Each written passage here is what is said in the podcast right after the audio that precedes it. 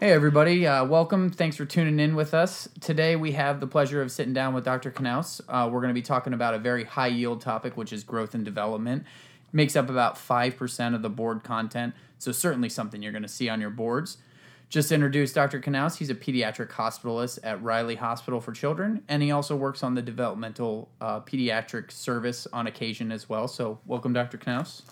Yeah, thanks for having me, Dr. Rayburn. All right, so we're going to be looking at both normal and abnormal growth. Uh, we're going to start there. There's going to be a second part to this lecture that's going to be focused on um, failure to thrive, so stay tuned for that as well. So we'll go ahead and jump right in. We often see, I mean, we do see kids in our clinic all the time. And at those clinic appointments, we use certain parameters to kind of see how kids are growing. But I think there may be some issues with how we do that. Is there anything that you can think of that maybe we need to think about as far as how we're measuring kids? Yeah, that's a, a great question and a great place to start, David. So, um, as you know, and you've talked about, that assessment of growth is one of the single most important indicators of nutritional status. So, each clinic visit, um, we ask our residents and our physicians to monitor growth um, and development with certain parameters. We look at uh, weight, height, head circumference, and BMI at a certain age and, and track those as those children grow. So maybe talk about height. Yep. So talking about height or length, and so um, again, the the age of two is our cutoff. So under the age of two, you want them recumbent or laying, and you need at least two people working on that specific length at that time to make sure that they're stretched out nicely and that you're getting an accurate measurement. After the age of two, you can then transition them from recumbent to standing height. You have to just make sure that you then transition to the right growth charts for that child and for that age and, and height specifically.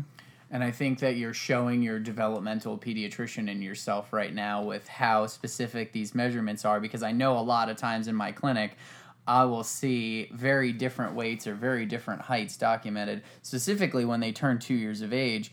And all of a sudden, you look at their curve, and when they start to plot them on that curve, it's it's drastically different. So I think you're the importance that you're highlighting of the same scale um, and the same measurements is is definitely important, and probably uh, something that may come up on the boards. Just asking you, it's probably going to be remeasure the child. Yep. So you want to always look for a trend if possible. If you have a, an outlier on your board exam and it seems just way out of place, one of the options may be to, to remeasure or have the child back in a, in a short amount of time to um, get another measurement to trend where those those measurements are going. Yep, and I think you hit you, you hit that high point right there is that the trend is more important than anything yep. for these patients. All right, great. So why don't we talk a little bit about normal versus abnormal uh, as it relates to growth and weight gain? Because I know there's some things that can actually be normal, but then there's other things in the in the trends that we need to be concerned about. Is that correct? That's correct. So I think two of the the main examples that they talk about for your boards are um, being able to look at a growth chart and distinguish if this is a genetic or familial short stature um, or a case where both parents are short and the child is going to be shorter versus a constitutional growth delay um, or your, um, in quotes, late bloomers. Um, and so they've given you pictures to, to monitor and look at, and you have to be able to distinguish between those two, looking at familial short stature or the genetic sh- short stature in general. Um, it should follow a general trend that is lower than the normal age. So that's a child where just um, very early, they start out on the third percentile and they just continue on that percentile until they, they reach their min, mid parental height um, that we can talk about shortly. Whereas constitutional growth delay or your late bloomers, you see a decrease in weight and height in infancy, and then it follows that shorter curve, but then there's a, a big catch up or an acceleration of growth in adolescence to achieve their expected height. Um, and so those were two of the big ones that they wanted you to focus on. Okay.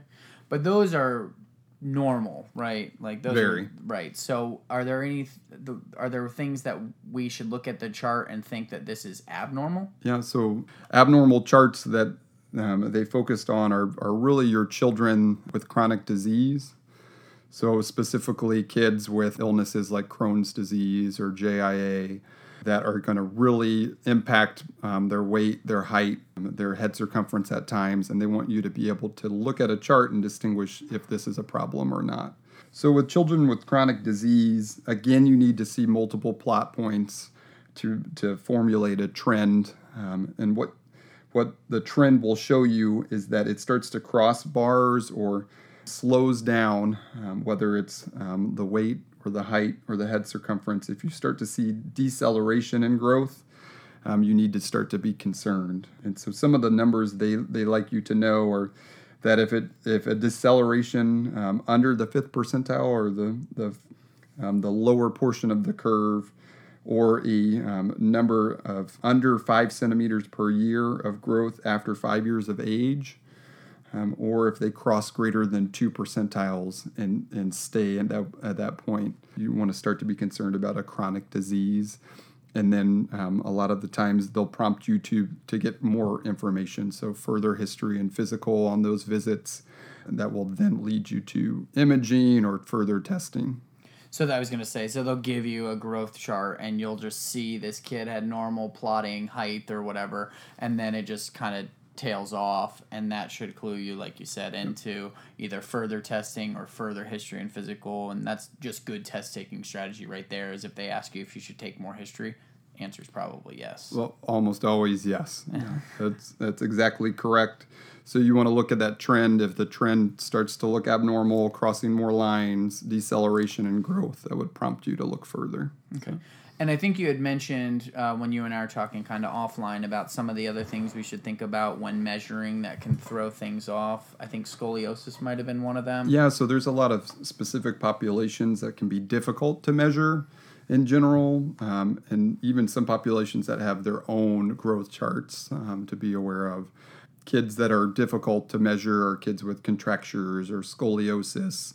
So there are other ways to measure. Specifically, you can look at crown rump length or sitting heights or compare arm span or upper arm length. So these are things that are not as well studied um, and you don't have as big of a population size to compare them to, but are other possibilities or ways to measure children that are, are don't fit our general trend um, that your WHO and CDC charts are based off of. Other uh, populations that you want to be aware of are kids with Down syndrome or achondroplasia.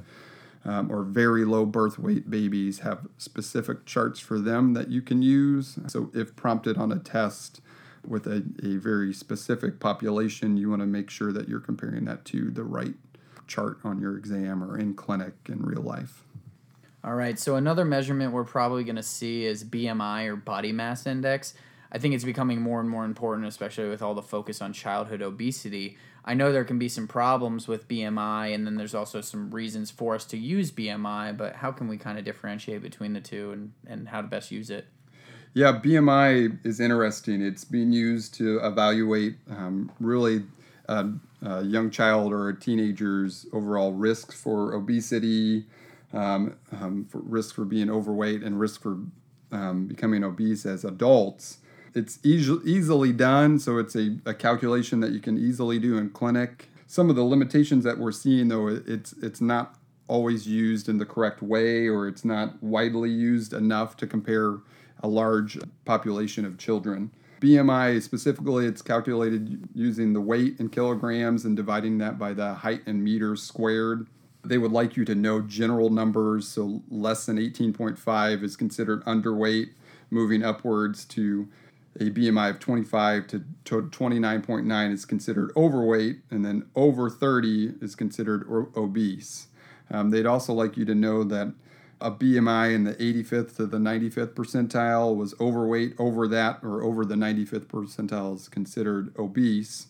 And then looking specifically at how we can use this, so you if you formulate these numbers in clinic, it can be used as a a tool of discussion with your at-risk teens or at-risk children because they've noted that being obese as a child or overweight having other risk factors like increased screen time or one obese parent highly increase the risk of um, obesity and then all that comes along with that in adulthood. So they can use that number to compare it to the, the metabolic syndrome that we look at in adults. They can also use that to look for risks for cognitive or behavioral changes in adolescence, um, risk of depression, risk of hypertension, and risk of diabetes in adulthood.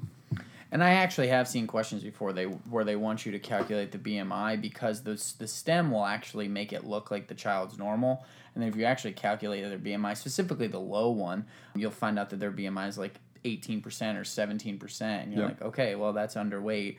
And then the opposite side of that is you calculate it out and you see they're obese and then it's all of the things that go along with childhood obesity that you need to counsel the family on and why it's important to get them into a normal range to prevent all the things you just discussed. No exactly. I think it'd be good for your exams and for clinic to know the normal ranges. If you fall outside of those ranges it's usually um, going to prompt you to use that information for counseling or um, further evaluation of that child at that time Okay, so next we're going to talk about head circumference. This is certainly a highly tested topic, and that can definitely be a harbinger of bad things. So, how can we kind of look at normal versus abnormal head growth? Yeah, I think I think what you said about a harbinger for bad things can be can be highlighted in, in a few different ways. So, I think starting to look at just head malformations or changes in that head circumference and a stepwise pattern would be beneficial for your testing, specifically looking at uh, microcephaly versus macrocephaly, and then just in general, kind of the abnormal shaped head or plagiocephaly versus um, some of the craniosynostoses. So, looking at um, micro versus macrocephaly first, you're you're looking at really kind of normal shaped heads, they're just either too big or too small. So head circumference two to three standard deviations away from the norm for um, age and gender. And so you'll see a, a stem where, again, you're going to have likely multiple plot points, or it could be one plot point that is very far outside of that norm. If, if they don't specifically ask you to just remeasure and clarify those plot, that one abnormal plot point, and you're looking at a trend, it usually requires further investigation promptly.